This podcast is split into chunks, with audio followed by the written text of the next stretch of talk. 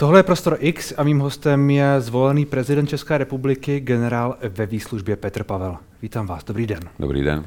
Po tom víkendovém úspěchu už jste si uvědomil to, co se stalo, už jste to zprocesoval, už všechny ty emoce uh, odešly nebo přišly, já nevím, jak to máte?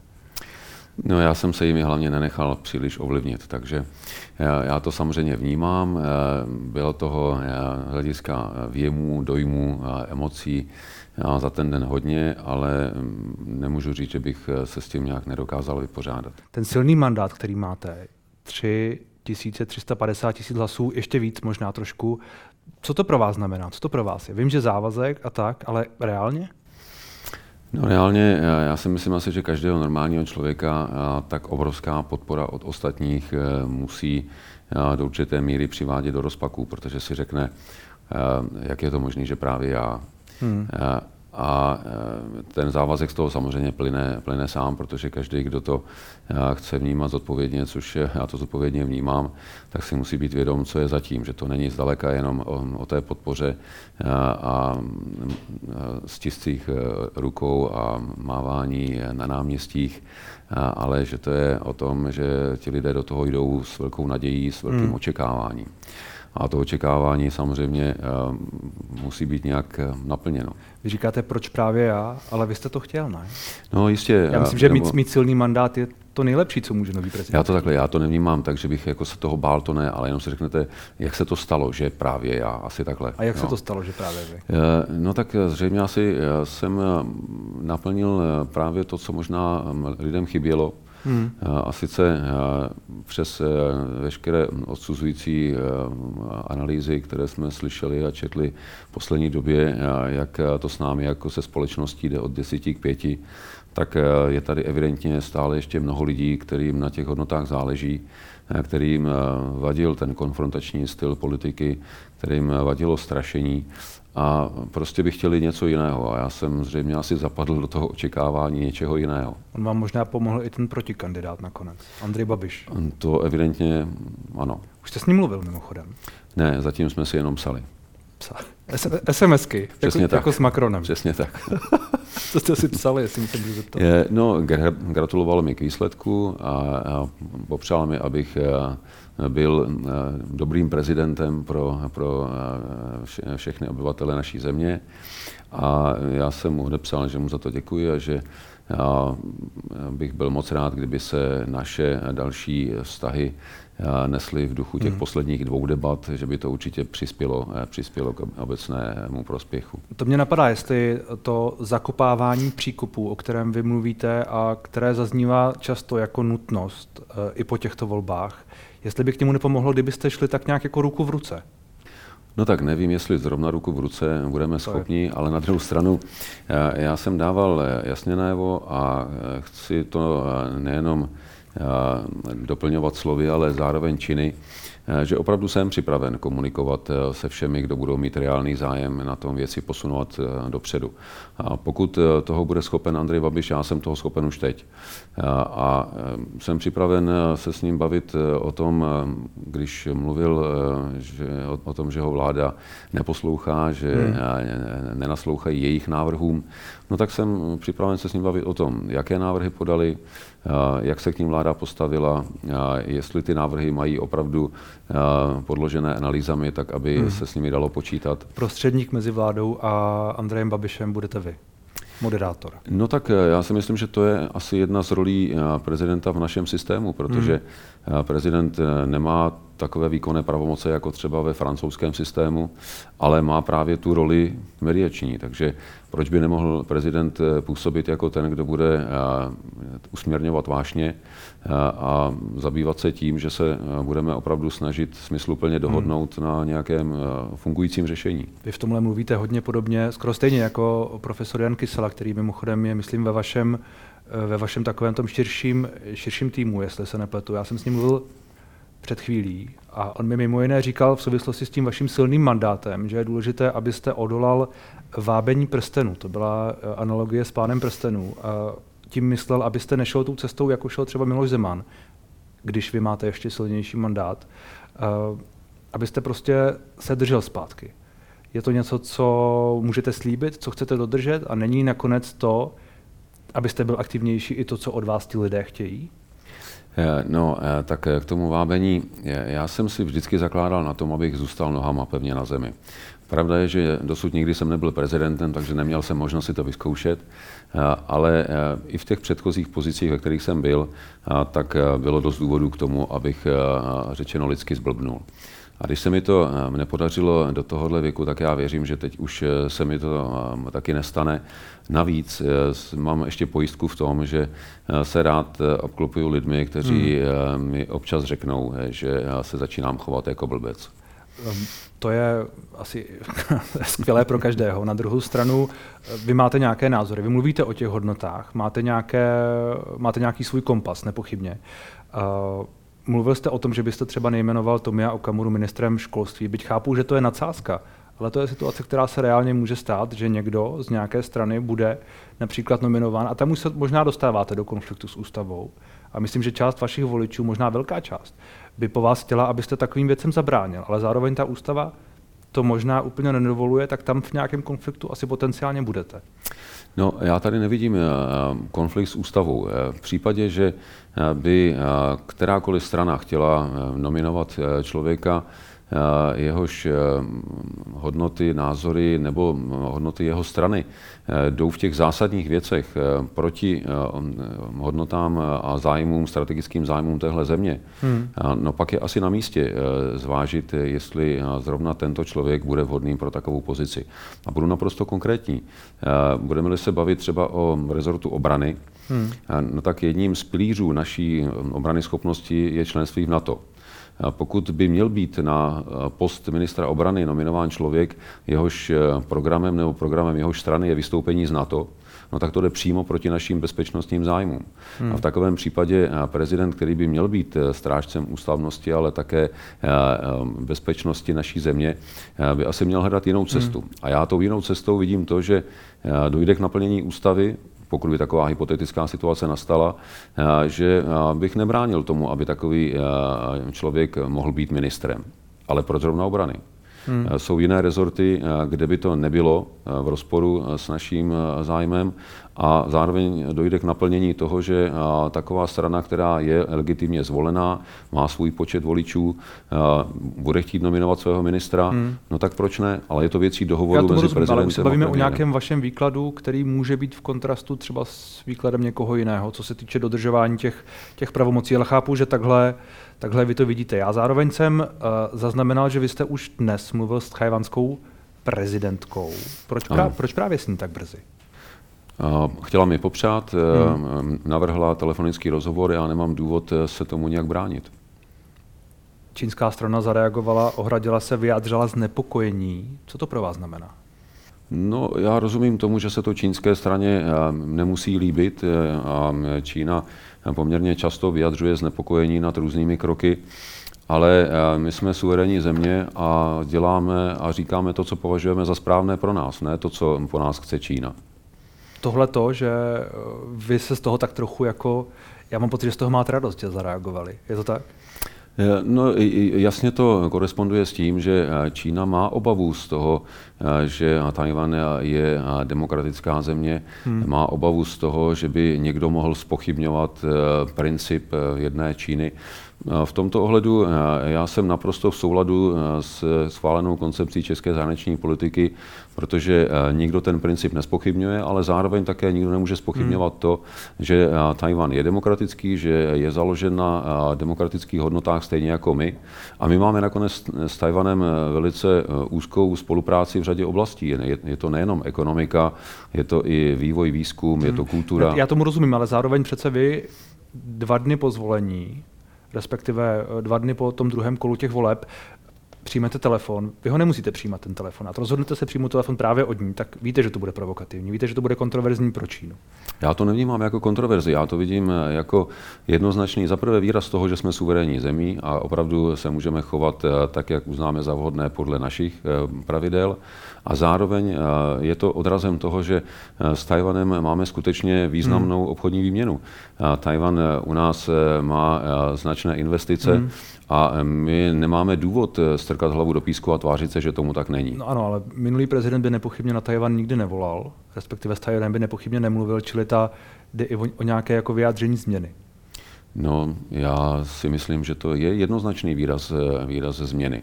A já to nějak neskrývám. Naopak. Je, je, v tom, je v tom ta pointa možná, že to je prostě uh, ten kontrast.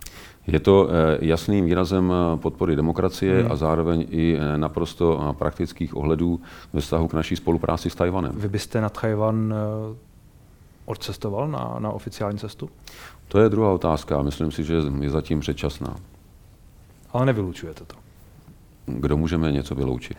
Já myslím, že někdo může něco vyloučit. Například vy můžete říct, že tam nepojedete, protože to je věc, která, která u nepochybně odsoudila ještě rázněji. Nechme to otevřené. Dobře. S prezidentem Zemanem už jste, už, jste, už jste v nějakém kontaktu, už víte, jak bude probíhat to předávání a tak dále. Ne, prezident Zeman, pokud vím, tak eh, byl teď na návštěvě v Srbsku, takže mm-hmm. nebyl přítomen. Já jsem jenom zaznamenal jeho zprávu, že je připraven eh, se se mnou podělit o jeho poznatky ohledně prezidentského údělu, aniž bych tedy věděl, co tím měl konkrétně na mysli. Ale samozřejmě bych očekával, že stávající kancelář výjde Eh, jako první s eh, návrhem, jakým způsobem řešit předávání funkce, hmm. Eh, protože přece jenom oni jsou v úřadě, oni drží kalendář, oni drží prostory a veškeré informace, takže by asi měli být oni ti, kdo navrhnou, hmm. jak postupovat. Pogratuloval vám napřímo? Napřímo ne, jenom prostřednictvím té zprávy, která byla zveřejněna. V mé, čili jenom prostřednictvím médií? Ano mně přijde trochu zvláštní a možná, že to je normální, ale přijde mi zvláštní, že vy jste mluvil s chajvanskou prezidentkou, s Vladimírem Zelenským, jestli se nepletu, a, ale nemluvil jste s českým prezidentem. Mně to taky přijde zvláštní. A neskusíte mu zavolat třeba? Zatím nevidím důvod, ale už jsem podnikl kroky k tomu, abychom se spojili hmm. alespoň cestou tajemníků. Mimochodem ten, eh, ten hovor s Vladimírem Zelenským, jak, s Vladimírem Zelenským, jak probíhal? V jaké byl náladě? No, ve velice dobré náladě. Já, Volodymyr Zelenský eh, ocenil eh, můj dlouhodobý postoj eh, k podpoře Ukrajiny, k situaci na ní, vyjádřil přání setkat se pokud možno v co nejdřív. Projevil zájem o moje hodnocení i vojensko-strategické situace na Ukrajině. Skutečně? A, jo. Ptal se, ptal se vás, jak to vidíte? Eh, no, že by si o tom rád promluvil. Já se ani nedivím, já si myslím, že to je docela přirozené. Hmm. Eh, a eh, samozřejmě taky jsme se zmínili o tom nadcházejícím samitu NATO a co to bude znamenat i pro Ukrajinu. Kdybyste tam chtěl odjet? Už je nějaká, nějaké datum jasnější? Ne, zatím datum ne, ale já myslím, že není důvod to nějak prodlužovat. Čili co, co nejdříve po inauguraci? Naše týmy na tom budou pracovat, uvidíme. Kdy... Čili možná ještě v březnu? No nakonec eh, není nikde psáno, že neformální jednání by nemohlo proběhnout třeba i před inaugurací. Hmm. V tom eh, žádný zásadní problém Čili není. možná i v únoru. Opravdu nevím. To se budeme muset zeptat našich týmů, kdy se podaří dohodnout. Ono je, to, ono je vlastně zajímavé, jak jste do toho vstoupil energicky, řekněme, že plánujete jízdy, jízdy po krajích, jestli se nepletu, mluvil jste, že chcete do Karlovarského, do Ústeckého, tam, kde jste byl nejslabší a kde vidíte problémy, plánujete zahraniční cesty, mluvíte s zahraniční politiky. Je to dobře před tou inaugurací? No, není čas ztrácet čas. My nejsme v situaci, kdy bychom si mohli dovolit eh, vzít si teď několik týdnů dovolené. Já tomu rozumím, ale zároveň tahle země v tuhle chvíli ještě má prezidenta. To je pravda, ale přece neformálním setkáním a rozhovorům nic e, nestojí v cestě. Já neuzavírám žádné dohody, já nezastupuji Českou republiku na venek tím, že bych vytvářel nějakou novou realitu. Já pouze se seznamuji s těmi, se kterými potom budu oficiálně jednat. Hmm. Když jste říkal, že je důležité a možná i správné jet na tu Ukrajinu co nejdřív a klidně i před, před tím 8. respektive 9. březnem, hmm. co tam vlastně je to, co chcete dosáhnout? No, dát uh, ukrajinskému vedení uh, jasně najevo, že česká politická reprezentace od teďka bude naprosto zajedno, pokud jde o podporu Ukrajiny a o přístup k řešení konfliktu na Ukrajině. A zároveň také možná navázat na ty vztahy, které jsem tam měl v době, kdy jsem byl předsedou vojenského výboru a kdy jsem byl na Ukrajině asi pětkrát. Hmm, ale přece Miloš Zeman byl zajedno s touhle vládou, nebo ne? Já mám pocit, že oni se docela shodovali v tom pohledu na pomoc Ukrajině, na Ukrajinu a, a tak dále. Vy tam vidíte nějaké otazníky? Od agrese ano. A to je podle vás podstatné, že tam došlo k jakési otočce, řekněme? No, eh, já si myslím, že tak jako mnoho z nás, eh, tak eh, i světoví lídři určitě měli své pochybnosti, jestli je skutečně věrohodné, hmm. když někdo v pozici hlavy státu změní o 180 stupňů svůj pohled na Rusko. A vy máte tyhle informace možná i od pana Zelenského, že jak si nedůvěřovali českému prezidentovi v této otázce? Ne, o tom jsme spolu nemluvili se ho můžete zeptat napřímo možná, až tam, až tam budete. Mimochodem, eh, to, co často zaznívalo od Andreje Babiše, to byl ten mírový summit, který on různě navrhoval a chtěl uspořádávat a tak dále. Není to vlastně správná myšlenka? No, ono není nic špatného na mírovém summitu. Hmm. Podstatné je, eh, jestli je vůbec reálné ho svolat, eh, s jakými cíly a s jakou účastí. A když byl Andrej Babiš tázán, Eh, jestli teda by to bylo za účasti Ruska a kdo by se účastnil za Rusko, tak eh, vždycky dával jenom vyhýbavou odpověď. Eh, pokud by se nám skutečně podařilo, teď nemyslím nám jako České republice, ale, ale řekněme světovému společenství, dohodnout na nějakém větším, širším mírovém summitu, byla by to úžasná zpráva. Hmm. A kdyby aspoň taková elementární schoda byla, pak by jistě bylo na místě, aby Česká republika třeba nabídla, že takový summit bude hostovat.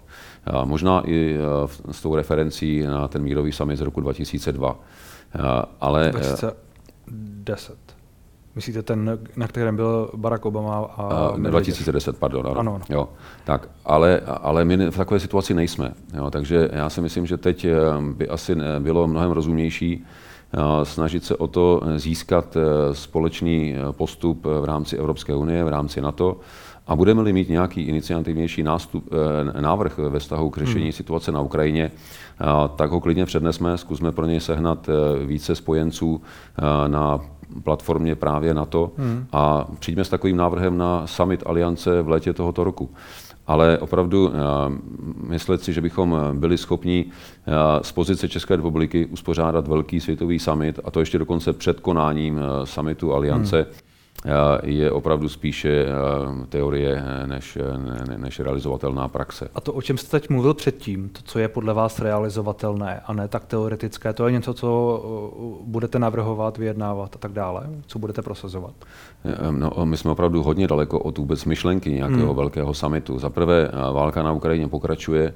Rusko zatím neprojevilo jedinou snahu, byť jenom třeba o zastavení palby, natož o zahájení nějakých mírových jednání.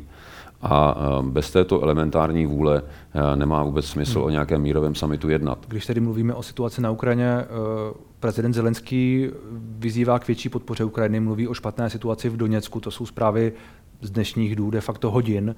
Je podle vás potřeba, aby evropské země, země NATO a tak dále posílili ještě víc svou vojenskou pomoc Ukrajině v tuhle chvíli? No, my bychom měli reagovat společně s Ukrajinou na vývoj situace. Eh, Rusko stále ještě má zdroje, kterými tu válku může eh, poměrně dlouho protahovat. A pokud eh, ta situace nemá, řekněme, zamrznout do konfliktu, který se bude přelévat bez větších úspěchů sem tam po dlouhé měsíce a ne hmm. Roky, no tak nám asi nezbyde nic jiného, než Ukrajině poskytnout takové prostředky, se kterými by mohla eh, osvobodit vlastní území a obnovit svoji suverenitu hmm. Eh, a celistvost hranic. Já si myslím, že to je princip, eh, o který nám jde od samého začátku. Ale asi byste souhlasil, že takové prostředky v tuhle chvíli ještě nedodáváme. No určitě ne v takovém počtu, protože hmm. Ukrajina teď potřebuje nejenom moderní tanky a prezident Zelenský, pokud vím, tak to kvantifikoval někde mezi třemi až pětisty moderních hmm. tanků, přičemž západní spojenci už teď přislíbili něco přes tři stovky. Ukrajina dále potřebuje moderní letadla, raketové a dělostřelecké prostředky s delším dostřelem, tak aby mohly držet ruské síly dále od těch vlastních. To jsou všechno věci, které v moderním válčení jsou zapotřebí a hmm. Ukrajině se jich celkem pochopitelně nedostává. V tuhle chvíli tedy vy předpokládám, že tohle je jedno z těch velkých témat, o kterém budete také mluvit na Ukrajině a možná to pak můžete tlumočit svým kolegům na mezinárodní úrovni, že tahle myšlenka asi musí, musí mít velkou podporu od těch nejvyšších míst, řekněme, v úvozovkách. No ono určitě to není nic eh, nového, o čem by naši partneři nevěděli. Ano, takže... ale, ale zároveň nemám pocit, že by byla úplně velká vůle v tuhle chvíli tu pomoc nějak zesilovat. Že by byť, ano, tanky už se posílily, jak jste řekl, jsou přislíbené, ale uh, Ukrajina třeba mluví o tom, že by potřebovala bitevní stíhačky a tak dále, což už je zase úplně jiná otázka, daleko složitější.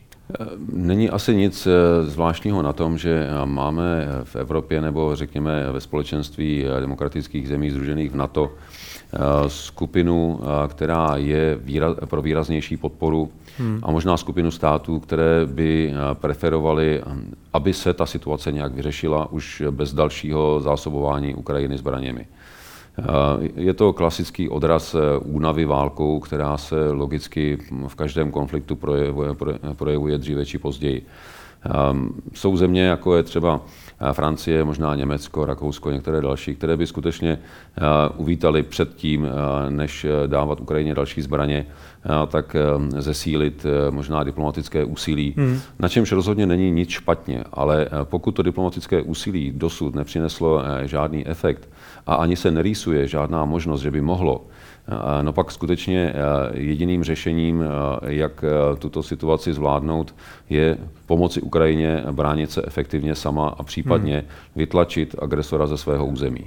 Tahle ta Tyhle, tyhle nálady, tyhle tendence se přece objevují i v Česku. V české společnosti jsou na to už průzkumy, že podpora Ukrajině vadne, řekněme. A je to logické a je to pochopitelné. Zároveň co s tím může dělat prezident, pokud něco by s tím měl dělat? Vysvětlovat vysvětlovat, to je asi to jediné, co s tím může dělat eh, a měl by být dostatečně srozumitelný eh, v tom, aby eh, veřejnosti jasně řekl, co je v našem zájmu. Čili tohle vy budete dělat?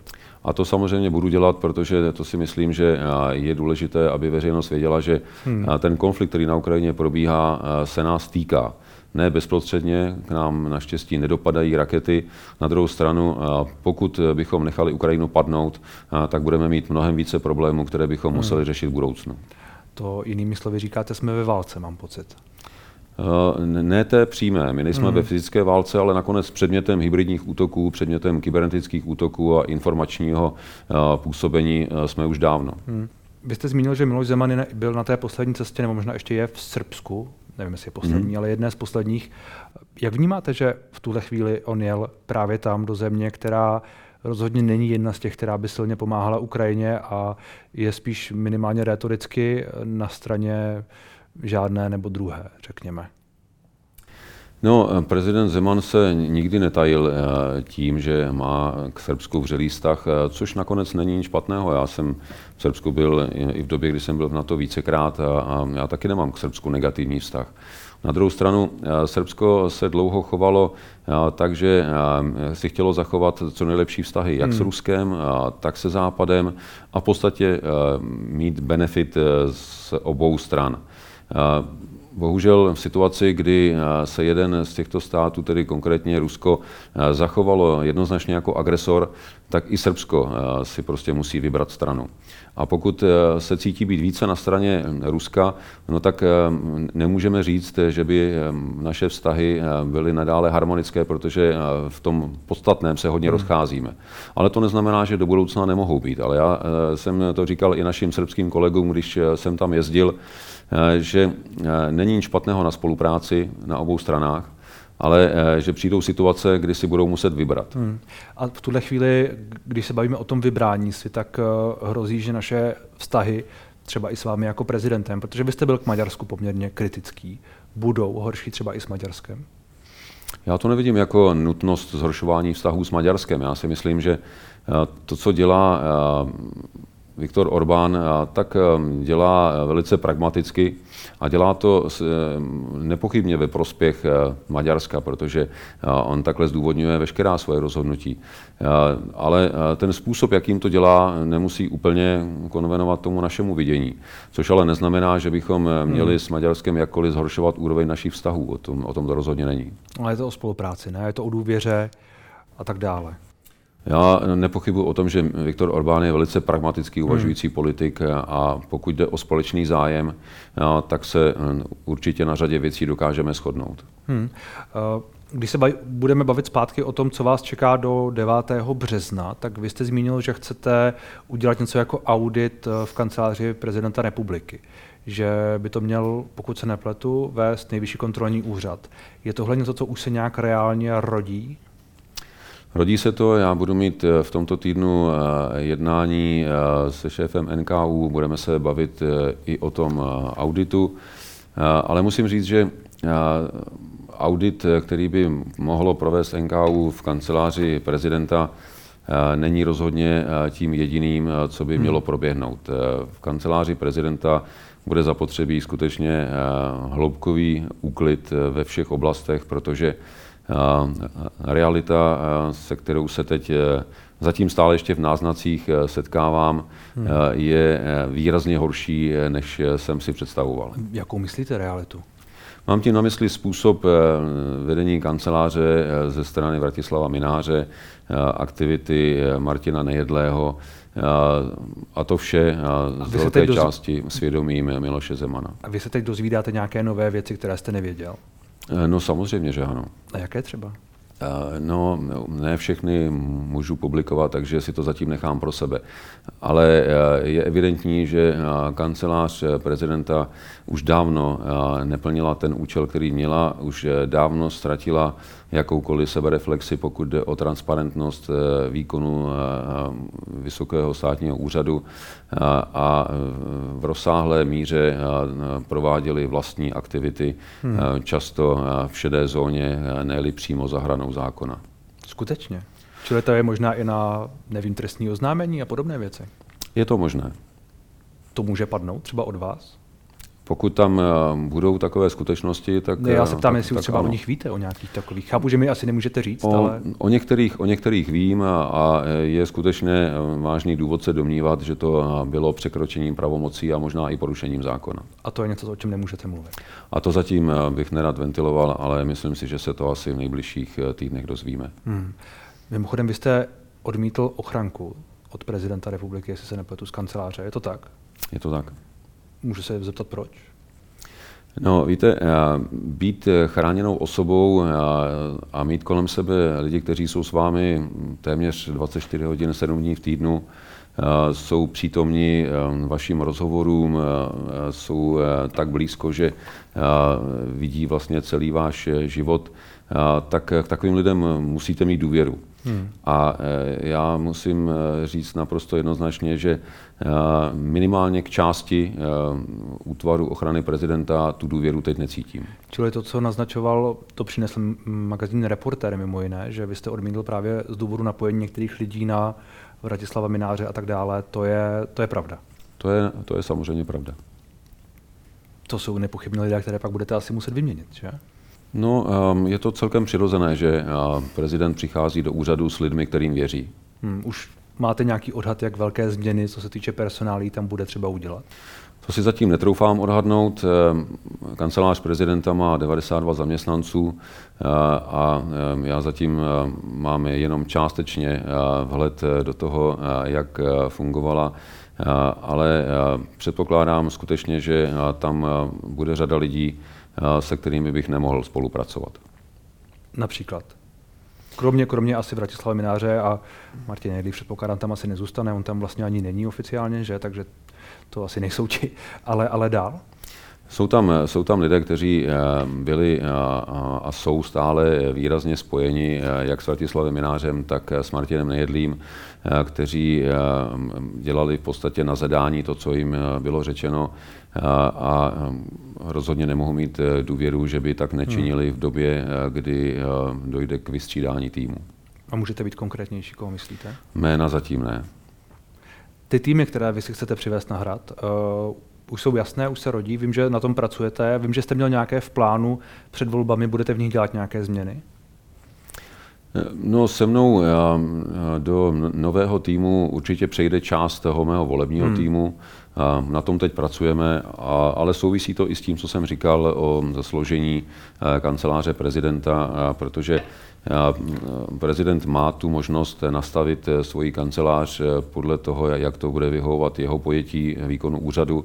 Takže jak organizační změny, tak hmm. Personální složení se může měnit, ale myslím si, že teď jsme opravdu na počátku. A ten váš bude, bude jaký tedy? Aby to, když říkáte, aby to vyhovovalo vašemu pojetí, tak to pojetí bude menší, střídnější, větší? Jaké? Z hlediska počtu bych to zatím nerad eh, kvantifikoval, ale rozhodně eh, z hlediska eh, kvality výkonu, tak bych byl velice rád, aby lidé, kteří v kanceláři budou působit, alespoň ti, kteří přichází se mnou, těchto zaručit mohu, že to budou profesionálové, že budou transparentní, budou otevření hmm. a, a určitě jsou připraveni k úplně jinému výkonu, výkonu své práce, než to, co jsme měli v poslední době možnost na hradě vidět. Budou například mít prověrky? Tam, kde to bude potřeba, tak určitě ano, ale to je zase o nastavení chodu kanceláře. Ta pravidla fungují tak, že v okamžiku, kdy je struktura hotová a je jasno, hmm. kdo a s jakými informacemi se bude seznamovat, tak bezpečnostní ředitel stanoví úroveň bezpečnostních prověrek pro, pro konkrétní funkce a každý, kdo na takovou konkrétní funkci, funkci půjde, tak musí mít odpovědající prověrku, jinak to fungovat nemůže. Těšíte se na na ten život na hradě nebo v Lánech? no tak Lány si asi nechám ještě eh, dlouho stranou, eh, ale pokud jde o hrad, eh, tak já se nijak ani tak netěším na život na hradě z pohledu toho prostě žít jako hmm. na zámku, ale těším se na ten výkon práce a ten se nakonec dá dělat, aniž by člověk se plně zabydlel na hradě, takže já se do toho pustím hned. Já jsem se na to právě chtěl i zeptat, jestli, jestli to plné zabydlení na, na hradě je něco, co, co vlastně plánujete, protože to není taky úplně nutné, abyste tam jakoby žil, že? Přesně tak. Tak jak to chcete? No, já to eh, vnímám tak, že eh, práce v prezidentské kanceláři je pouze zlomkem toho, co by měl prezident dělat. A obrazně jsem to v kampani vyjadřoval tak, že prezident sice úřaduje na hradě, ale pracovat by měl hlavně v podhradí. Hmm. A zatím si stojím. Já si myslím, že prezident by měl eh, strávit eh, dost času tím, že bude eh, v kontaktu s lidmi, bude rozumět jejím problémům, bude naši zemi zastupovat na venek, takže bude i cestovat a na tom hradě vlastně stráví naprostou menšinu času. My, když jsme spolu mluvili před volbami, tak vy jste mimo jiné říkal, že to vaše zvolení může být něco jako rozhřešení a vyrovnání se s tím minulým režimem, vzhledem k té široké a poměrně komplexní diskuzi o vaší, o vaší minulosti. Mně napadá, teď, když jste byl zvolen a poměrně velkým počtem hlasů, tak jak to, jak to udělat, aby tohle skutečně proběhlo? Aby, aby, co můžete vy udělat pro to, aby to všechno, o čem jsme mluvili tehdy, se stalo? No, chci dát jasně najevo, že to, čím jsme si v minulosti prošli, rozhodně, rozhodně není a nemělo by být zapomenuto. Ale že bychom také měli být schopni se od té minulosti už odpoutat a dívat se hlavně dopředu. Hmm. Takže připomenout si a připomínat si, abychom nezapomněli a nedopustili eh, návrat eh, toho, co bylo špatně, eh, ale zároveň věnovat maximum energie tomu, že tady máme před sebou spoustu úkolů, které za nás nikdo neudělá hmm. a že bychom se jim měli věnovat jak ti, kteří měli naprosto oprávněné důvody cítit se poškození bývalým hmm. režimem, tak ti, kteří ho nikdy nepoznali, protože to, čemu bychom se měli hlavně věnovat, je naše budoucnost. Rozumím tomu, že ta vaše myšlenka, ona zazněla i tehdy a zaznívá i teď, je e, minulost je nějaká, poučme se a tak dále, ale dívejme se dopředu. Ale zároveň já jsem přemýšlel nad tím, jestli vlastně diskuze možná vámi moderovaná v úvozovkách o té minulosti by vlastně nebyla taky přínosná. Jestli součástí toho, toho vyrovnání nemůže být nějaká hlubší reflexe, řekněme. Tak ono v eh, té kampani mě eh, podpořila opravdu celá řada jmen, eh, kterých já si vážím, protože právě patří do té kategorie lidí, kteří s bývalým režimem bojovali. A já jsem tady mluvil třeba s Michalem Horáčkem, takže to je pravda.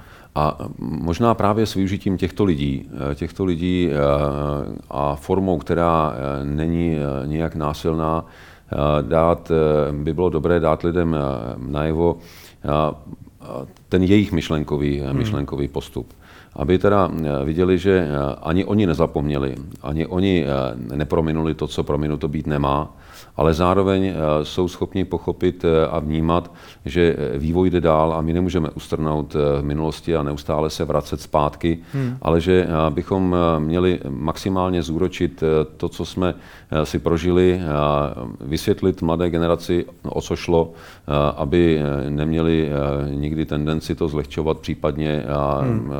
Si nechat něco takového znovu vnutit ale zároveň, zároveň, abychom na tom neutráceli zbytečně moc energie a času, který bychom měli věnovat tomu, co máme před sebou. Ta věc, kterou možná vy máte před sebou, je nově jmenovaný eh, předseda ústavního soudu Milošem Zemanem, což je něco, co se tak nějak jako furt vrací a je stále reálně možné, že, že on eh, tento krok skutečně, skutečně udělá. Už víte, jak se k tomu postavíte? No, já jsem zaznamenal, že Miloš Zeman si ještě nechá vypracovat jednu právní analýzu, eh, která mu má doporučit. Vždycky záleží na tom, komu se ta právní analýza dá. Jestli to má udělat nebo nemá. Eh, no já jsem dokonce někde zaznamenal, že sice bylo řečeno, že Miloš Zeman měl právní analýzu, ale že vlastně žádná nebyla, takže možná to bude ta první, kterou teďka dostane do ruky. Hmm. Eh, a jestli budu mít možnost s ním mluvit osobně, a tak, tak samozřejmě plánuju ho požádat, aby to nedělal, protože by to zbytečně zase vyvolalo tření. Hmm. Ale pokud takový krok přesto udělá, tak to jediné, co vidím jako správné, je požádat soud, aby takové rozhodnutí právně přeskoumal hmm. a doporučil mi, jakým způsobem s tím naložit, protože bych nechtěl rozhodně jednat úplně stejně ve vztahu k ústavě jako Miloš Zeman. Nebo můžete požádat toho ústavního soudce, aby to nepřijímal, to jmenování. Ale to je jeho osobní hmm. rozhodnutí, hmm. to já nemůžu nikomu nic takového vnucovat. Tak uvidíme, jestli na to dojde. Já vám moc děkuji za rozhovor. Děkuji.